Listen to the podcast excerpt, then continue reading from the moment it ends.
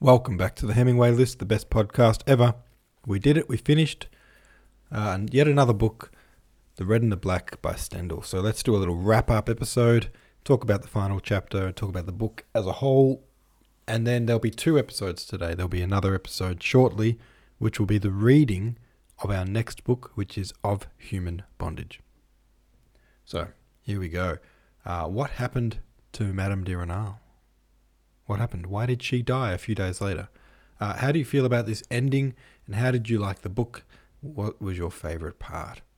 Jan Brunt said, I thought it was a great ending. A boy genius who was never satisfied in life dies due to his own pride and immaturity. If this book was written today, we'd have a whole series of middling adventure romance stories and not just one great standalone novel. My favourite part was definitely the humour. It was quite uh, funny it's always surprising when something like a, something so old can be so funny.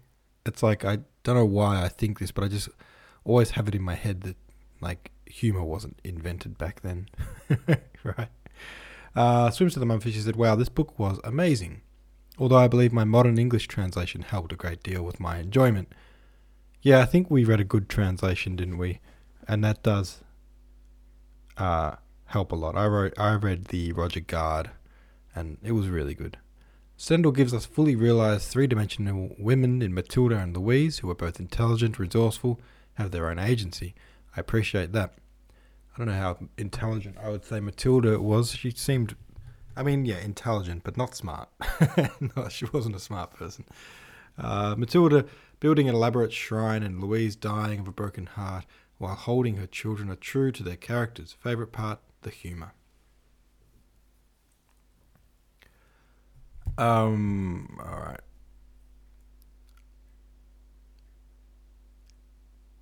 According to an article, it is realistic that she died. It's called broken heart syndrome, says Swims to the Mumfishy. It is possible to die of a broken heart. Traumatic life events such as the death of a loved one, physical injury, or even an emotional memory can cause broken heart syndrome. The syndrome occurs when a surge of stress hormone causes short term muscle, heart muscle failure usually treatable, can be fatal. Wow. So it's essentially like a stress induced heart attack. Damn. Oh, thanks, Swim. I've just seen that you've commented. I linked the um, Incubus cover song that me and my brother did.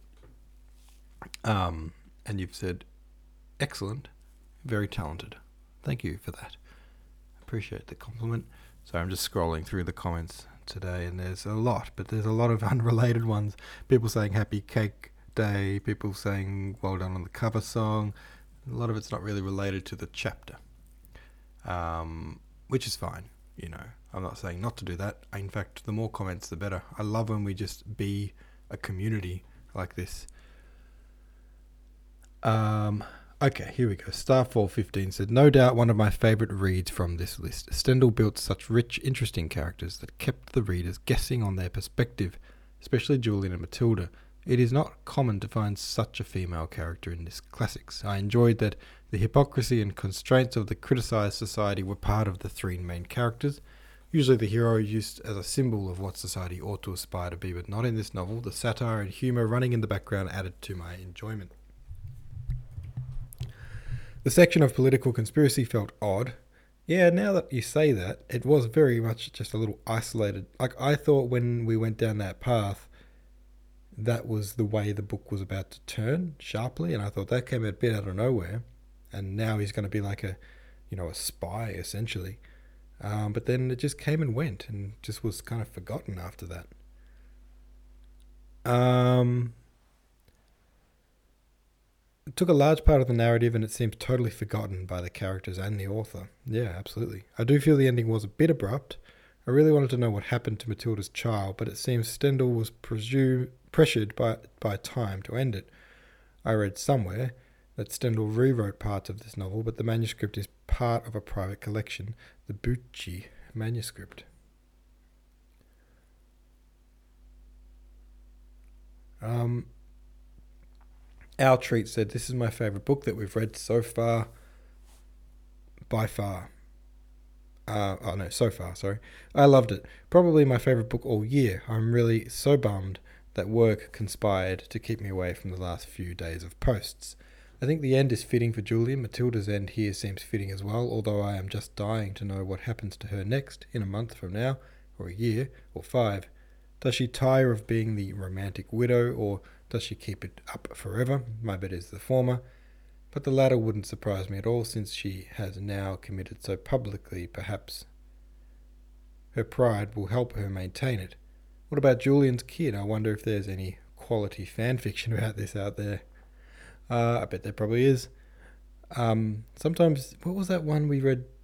Madame Bovary's son or something like that. There was like a essentially a novel that was a follow up of Madame Bovary, um, which is just like it was just fan fiction that got published, seemingly at least. Um, I did hope for something different from Madame de Renal. Her death just seems a tad melodramatic. I guess there's plenty in the book that's melodramatic, but it's mostly Julian's inner thoughts, sometimes also his actions. Her death seemed a little out of left field for me. It wasn't very satisfying, and I found it a little hard to believe. Maybe if she'd been using drugs and had an accidental overdose or something, maybe she was given drugs to help heal from a bullet wound, but I'm willing to be convinced on this point. Yeah, I agree. I didn't. I part of what I was saying, like, what what did you think of this ending in the discussion prompt, was about that specifically. Like, Julian's ending seemed very well rounded, fairly predictable. Like, we could all see he was coming undone, and I think it was probably ten chapters ago that we knew what was going to happen to Julian, right? And but not that that was a bad thing. It was one of those cases where, you know, you know you're watching a tragedy unfold. Um, to a sort of anti-hero so you watch kind of knowing where it's going but then madame de renal's death just was a bit unexplained a bit almost unexplainable um, and not satisfying but that's okay the reason i asked about that was i was hoping that some people would have some theories and i like your theory about maybe she was you know taking some pain medication for a bullet wound or something like that my favourite thing about this book was how it made a little space in my heart for ridiculously awful Julian. I enjoy reading about unlikable characters in books, but I don't usually actually like them myself. Typically, I hate it when an author tries to make the reader accept shitty abusive behaviour from a character. It does not work for me. This felt so different. I totally accept that Julian is ridiculously awful, but part of me still wants to make excuses for him. Maybe because Stendhal didn't. Stendhal depicted Julian's flaws with clear full clarity and made him pay for them. But he didn't make Julian into a caricature. I do think there are elements of Julian that do fall into caricature car- category, but they are the type of caricature that I see in actual people around me, like how real people can fit into the absent minded professor stereotype while still being a complex person. I think that by honestly and straightforwardly showing us what kind of a guy Julian is, what kinds of thoughts he has, what twisted logic he uses, while also showing us his struggles and his pain without trying to make him, or what he did seem, okay. Makes the story seem so close to reality, and it is hard to not have compassion for real people in pain, even when they are awful.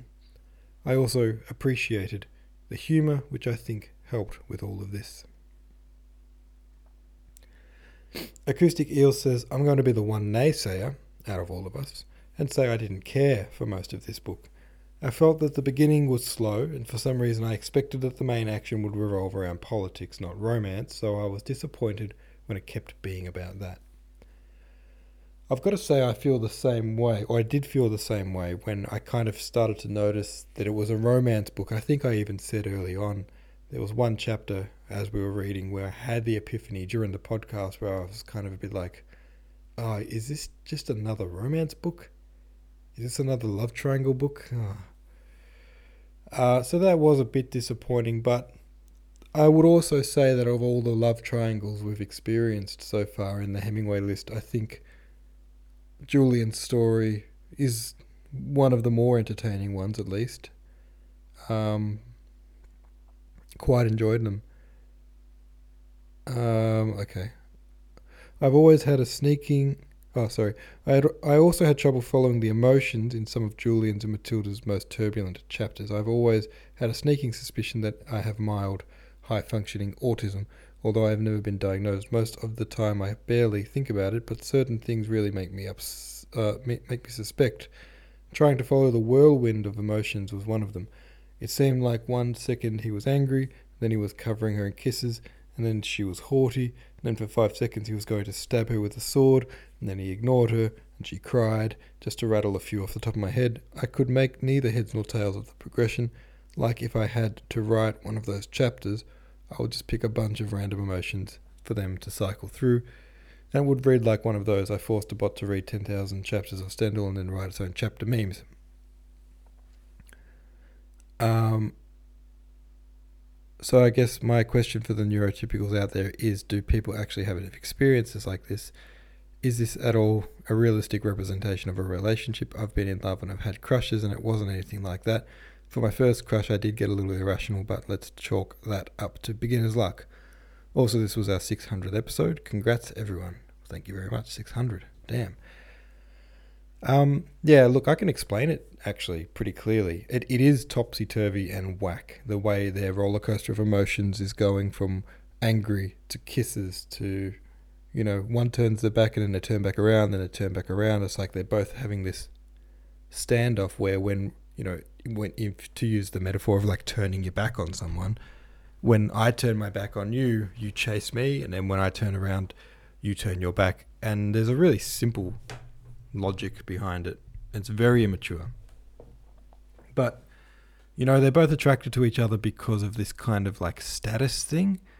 Like, what will it mean to my image if we are together? And Julian very much wants to be with Matilda because of the image that would give him the status. And Matilda is very wrapped up in what her image, what would happen to her image, you know, how her father will see it, that kind of thing. Um, it's a status thing, and it's also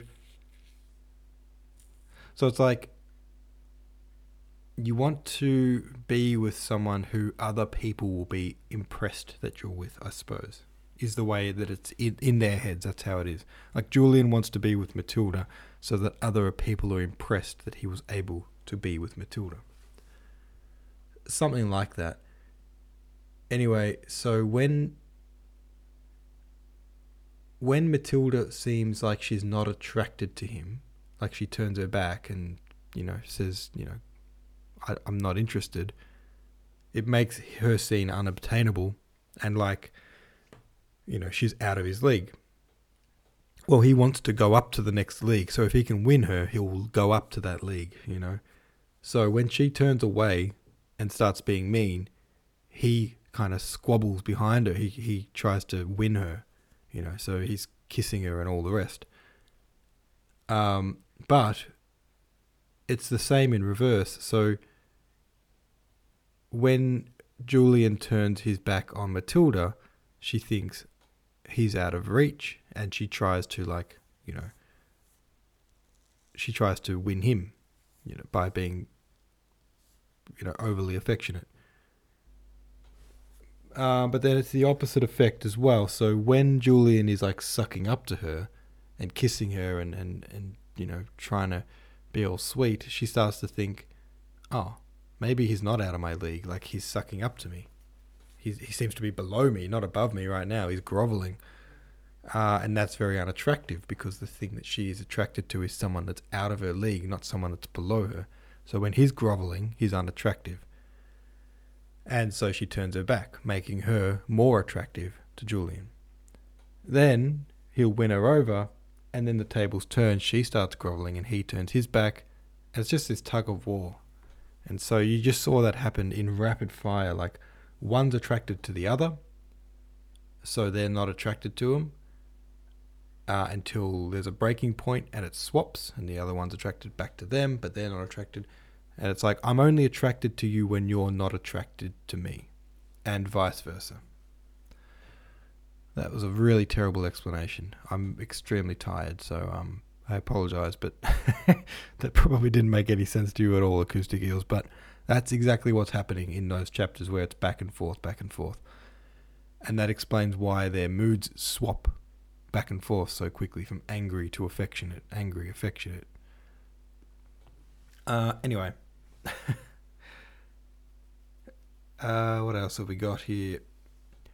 Swim said the mum Fishy replied as well, saying, Well, I had my share of tumultuous relationships back in the day, although not to the extent of Julian and Matilda. Stendhal is over the top with his depiction, but I think that was deliberate. The relationship is basically satire. Those chapters were bonkers. I recommend reading The Rosie Project. Rosie Project, 2013 Australian novel by Australian novelist, funnily enough, Graeme Simsion. The novel centres on genetics professor Don Tillman, who struggles to have a re- serious relationship with women. I'm not suggesting that you do. The book is just funny, and the protagonist is the opposite of Matilda. With a friend's help, he devises a questionnaire to assess the suitability of female partners. His plans are set off course when he meets Rosie, who does not fit many of Tillman's criteria, but becomes a big part of his life. Big smash hit book over here in Australia. Um, you see it. Oh my god, you see it everywhere. Uh, still, even what?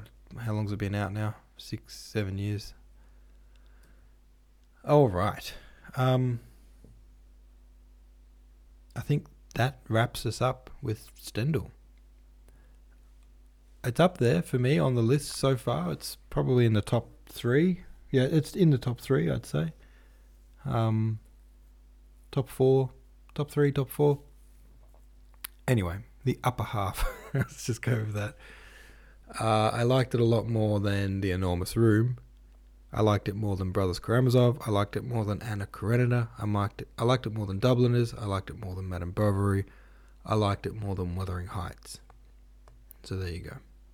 Not that you asked. All right, let's wrap this up. I will see you very shortly for the first chapter of uh, what's it called? Of Human Bondage, which I am gonna say this straight up front. I'm gonna make a prediction. I think it's gonna be one of my favorite books from this list. All right, I'll see you shortly. Thanks for listening.